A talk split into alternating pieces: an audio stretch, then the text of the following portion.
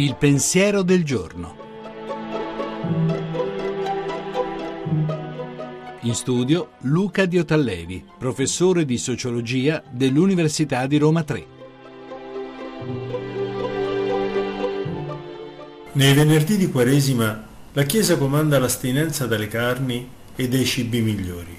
Nel mercoledì delle ceneri e nel venerdì santo addirittura comanda il digiuno, alzarsi ed andare a letto avvertendo il senso della fame. Perché? Perché digiunare? Perché fare astinenza in qualche giorno di Quaresima? Quando per tanti mangiare ogni giorno era un problema, questa regola aveva un significato chiaro. Ora che l'obesità dilaga e fare dieta è una specie di obbligo sociale, il significato del digiuno e dell'astinenza quaresimali sono meno evidenti. Come si è arrivati al digiuno partendo da un Gesù che era detto mangione e beone?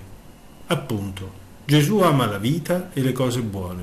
Per questo quando a suo nome la Chiesa chiama al digiuno e all'astinenza è come se Gesù stesso ci chiedesse di cosa vivi?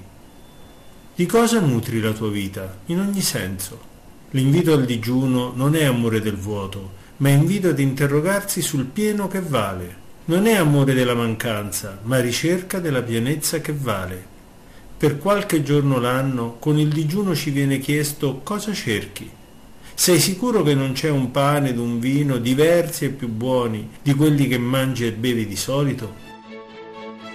La trasmissione si può riascoltare e scaricare in podcast dal sito pensierodelgiorno.rai.it.